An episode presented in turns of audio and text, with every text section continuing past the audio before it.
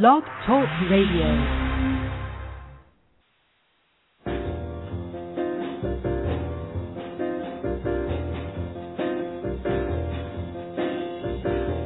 Good morning, and thank you for being with us today. You are listening to An Artist Speaks, presented by Contemporary Art Gallery Online. Contemporary Art Gallery Online represents tomorrow's art giants today. You can visit us at contemporaryartgalleryonline.com. There you can view and purchase great works of contemporary art, check out our monthly art contest, and our blog as well. Today, our guest is Sharon Belle Hawkshawe.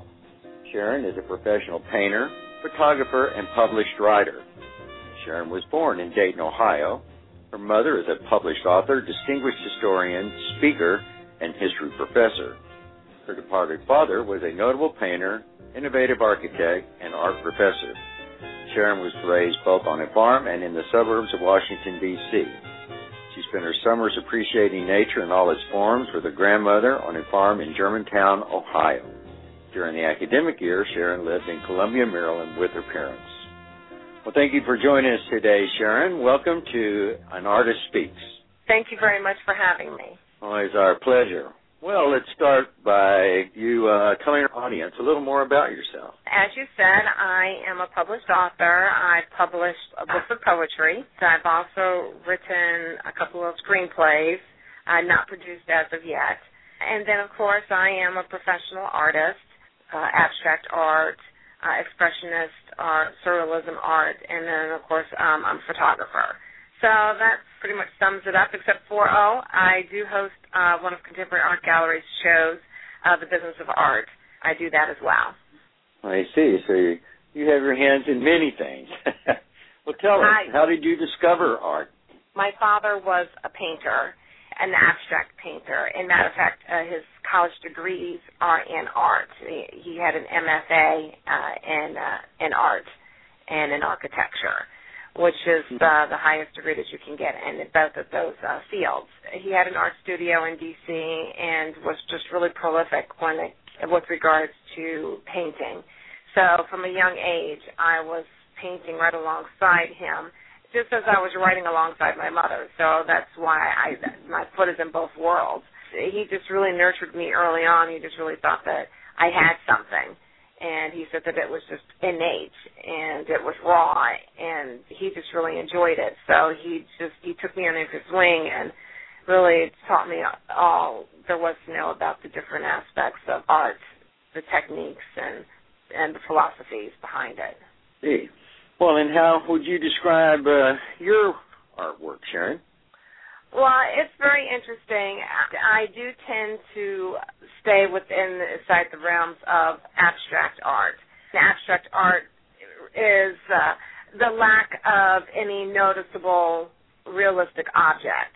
Instead of painting a house as you would traditionally see a house, abstract artists tend to first invoke uh, spirit and color over form.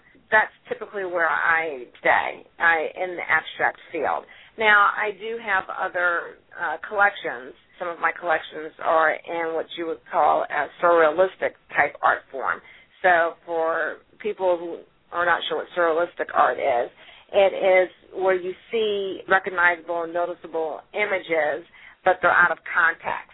A house that you would uh, normally think is grounded, you know, on the ground, and a surrealistic painting, it might be on the ground but upside down or on its axis, or maybe not even on the ground, but in the sky, somewhere else on the canvas than where you would expect it. I do do some surrealistic work, and then my photography is straight photography, but I do like to concentrate on landscapes, waterscapes. I really, you know, I'm just mesmerized by sunset and sunrises. So there's a, a lot of imaging for sunrises and sunsets. I'm just I'm I'm just mesmerized by the sun in, in general. I I am too. Uh, there's something about uh, sunrise and the sunset that the colors are just so different and so poignant when you say. hmm Yes, absolutely, absolutely. Well, what messages are you trying to convey in your artwork? Because I have several different collections, and just really depending on uh, where my mood is, where my mindset is, really depends on uh, what I'm going after. If I'm in my abstract collection, if it's not really a message, any a particular message that I'm trying to deliver. Now, true, I might have some feeling or some thought of why I'm doing that particular piece, but I'm not trying to convey a message because the beauty of abstract art is that whatever you take from it, that's what the painting means. So it doesn't really matter what I think it means, it's what do you think it means. I mean, I've painted several paintings where I was just very upset, very depressed. I look at these paintings and I see nothing but misery and sorrow in them. But then other people look at these paintings and they just think that they're so youthful and happy and carefree and I'm just I'm like, where are you getting that? so there's nothing happy or carefree about that. But again, it's what do you see from that particular painting? You know, I know what I poured into it, but just because I poured that particular feeling into it does not mean that that's the feeling that that painting is resonating. That is the beauty of an abstract piece. My mother will tell you the beauty of an abstract piece is that she can hang it any which way she wants to hang it, and it's and there's no wrong way of hanging it. she, she breaks it down to the simple. I see the photography is very straight on.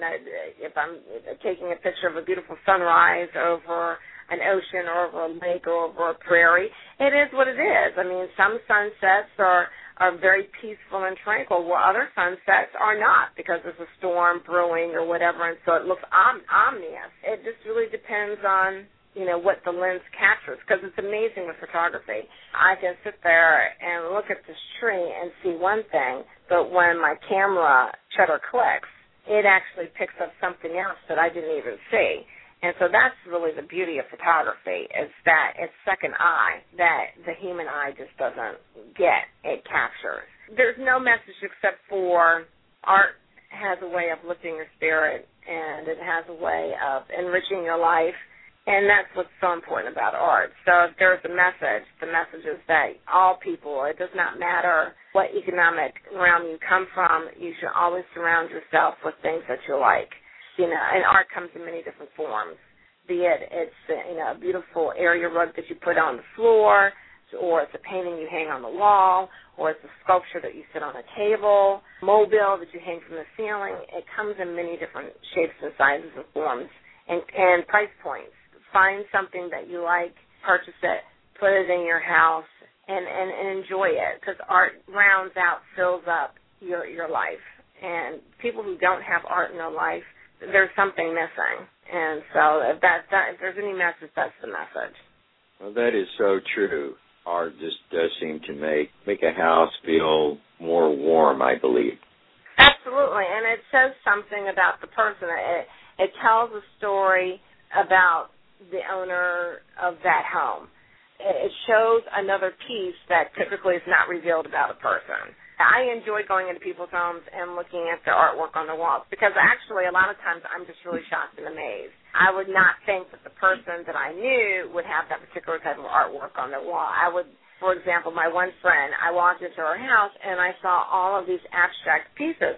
Now, this is a, a girl that I would not in a million years think that she'd have abstract art on her wall because she's just so prim and she's so proper. And so I would just think that she'd have portraits on her walls and Ansel Adams and photography images on her walls or or cottages on her walls because that's the essence that she shows with her her collared shirts and her preppy outfits and her very prim and proper business suits.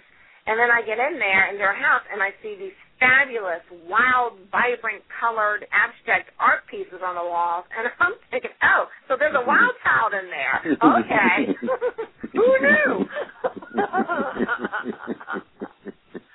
so if you're conscious of it, it really does explain the inner workings of the person who owns the art. Well, and you mentioned your photography. Uh, how long have you been professionally taking pictures, and what drew you into being a photographer? Well, again, uh, my father was a photographer. Loved uh, taking pictures. I mean, just he was camera happy. You know, photograph, photograph, photograph. And he was always so funny because my mother would want to have her picture taken, and so she'd want to pose and pose everything, or you know, just uh, uh, position everything just so perfectly, so it would be the perfect picture. And my father was like, "No, that's not how you take a picture. You have to take a picture when they're not expecting it. Catch them off the cuff." This inner struggle of how do you take a picture? Do you pose for it, or should it be natural and you just catch it as as it happens? which I thought was really kind of funny, uh, especially during the holiday season. Trying to get a, a Christmas picture was like pulling teeth in our house. Again, he taught me how to frame a shot and what makes a good shot and what what constitutes a good shot and what doesn't. Played with it, and I took a lot of pictures going growing up. You know, all through grade school, high school college took tons of photo albums and photo albums full of pictures. I, I didn't think of, about it really in terms of art. I just thought because that's just what I did. I just took lots of pictures and how fun it was to with my friends to look at all the pictures and how crazy the pictures were. And I still have a lot of photographs around me uh, in my own home, you know, on the wall and such because it's just nice to look up and say, oh, I remember that night and blah blah blah blah. Uh, but as a, professional photographer and actually selling the work, that's only been in the last few years. Hmm. Well, I'd like to remind our audience that you can view and purchase Sharon Belle Hawkshawe's artwork and photography by going to contemporaryartgalleryonline.com. Click on the Artist tab and then on Sharon's name. Contemporary Art Gallery Online is the number one source for showcasing tomorrow's art giants today. If you're an artist looking for gallery representation, please visit us at contemporaryartgalleryonline.com and click on the membership tab and follow the prompts. If you are a designer, architect, or volume purchaser, again, visit us at contemporaryartgalleryonline.com and complete the volume purchaser's request form on the left side of the home page. Again, to view Sharon's stunning artwork and to re-listen to this interview and of course purchase some art, please click on the artist tab and then on Sharon's name. Well, Sharon, um, what is the process in your art? Uh, which process should you go through? Well, it's interesting. First, it starts with uh, most times it's a dream, or and I can I can't necessarily see the image. I cannot necessarily see the finished painting, but I see an essence of what the finished painting would look like, and it doesn't make a lot of sense to people who really who are not painters or or writers or or or musicians even, but you feel something and you see the essence in your mind's eye. It may not necessarily have the colors and things, but you you you know that there's a completed piece sitting there. At that point, usually then it's I'm, I'm I just kind of stew on it for a while, and then all of a sudden it dawns on me that this is the size canvas that it needs to go on. So then I choose a size canvas, and then again I just stew on it for a bit and then as I'm sitting there looking at the canvas, and it, becomes clear to me what colors this painting is going to take on. And and at that point, I really have a strong feeling of what I'm saying to myself to the canvas, and then I just start working with the colors and putting the colors together. And in the beginning, it's my it's it's like my subconscious is telling me what to do, and it gets me started but then once it gets me started, then it's a technical balancing of the the piece to make sure that that it flows. That then starts to come in. But really, it's uh, the beginning parts of it is, in my, for lack of better term, it's magical. It, it's not that I, it's not that I'm seeing a house and that's what I'm going to paint. So you know, a lot of fresh air painters they they pack up their their art kit and they take their canvases and they go out to the countryside or they go to the ocean or the lake or whatever and they find a spot and they say, oh, this looks like a nice tranquil spot. Well, it's kind of the same thing in the thought, why did they pick that particular spot? And the spot kind of spoke to them. And so then they sit down and then they paint what they see. And that's a fresh air painter. It's almost the same thing, only I'm not going anywhere. I'm just going into my studio and there's just a feeling that comes over me, and I and the feeling is telling me what to do. It's almost as if my subconscious eh, has created the image. Once it gets started and it's mapped out and it's formed, then I then I go in and I technically will then finish the piece and make it correct. If that makes any sense. there are times that makes no sense to me either. I mean, literally, there's been times in the middle of the night where I've gotten up at three o'clock in the morning because the canvas was talking to me from the closet.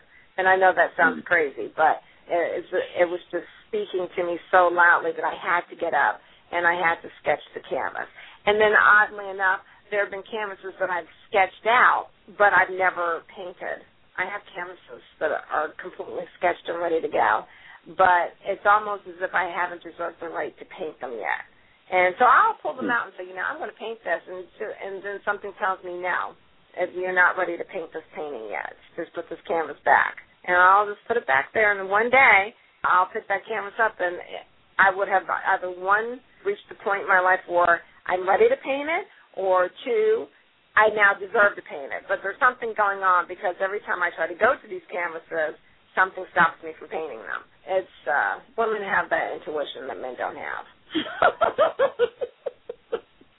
or you can call it insanity. I don't know. I see. That is interesting. And you know, I've heard other artists say the same thing that that the canvas speaks to them. Uh, you think that's um, part of the artistic talent is to have that communication with the canvas? I don't know if it's part of the talent, but it's definitely part of the den. Artists, and it doesn't matter what they are, musicians, dancers, artists, writers, they're all marching to a different beat. They're definitely marching to a different song, uh, and they're marching to notes that nobody's ever ever heard of before. And that's part of that creative intuition that some of us have. And I think everybody has a creative part to them. I just think that it's just more heightened than others. It's just like some people are just really gifted with math and they're really gifted with science. You know, everyone has the ability to do science and everybody has the ability to, to do math. And if we work mm-hmm. hard enough at it, we can actually be good at it. But some people, it just comes to them naturally, so they excel much further along than the average person. The artists who go to the point where they're actually out there trying to sell their work and that they're and they're producing often. I mean, it's a natural gift that comes to them, and it's actually just a shame that if you don't that you don't follow it because you know God gives you gifts, and uh, the biggest sin is not to use the gifts that are given to you.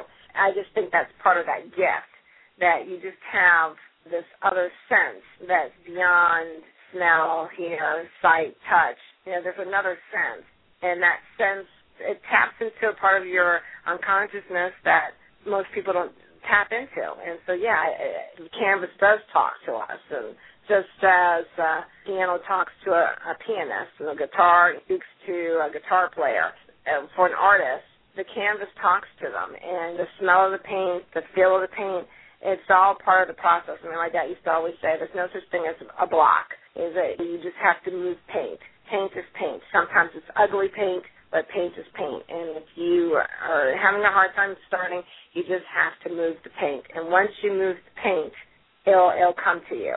And it, and he's and it's right because the smell of it, the texture of it, it gets you going. It's when you're not smelling the paint and you're not touching the paint, you're not putting the paint, moving the paint even if it's ugly paint, is when you're not being creative.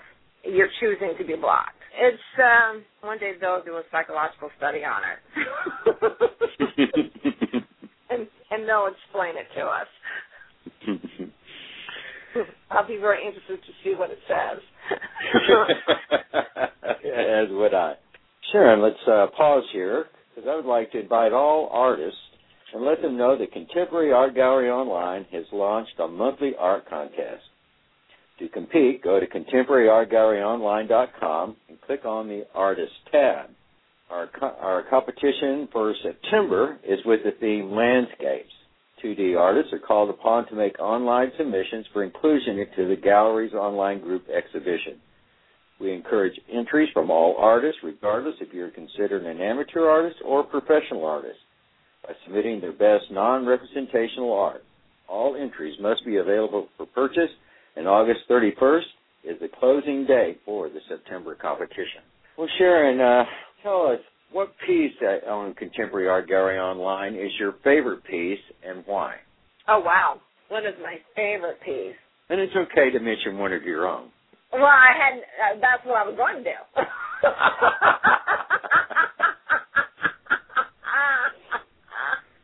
that's what I was going to do. my favorite pieces are all include my own pieces.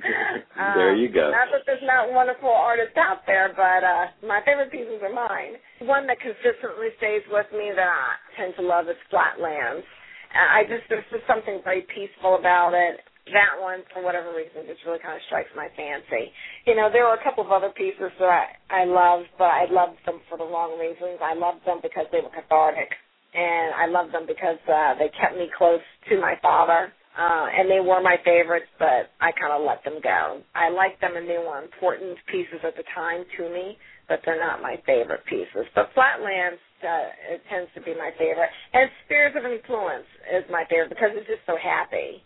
It's just a happy piece. It's just vibrant and just kind of out there. So I like that one. That's one of my favorites. And I guess Intersection is probably one of my favorites too.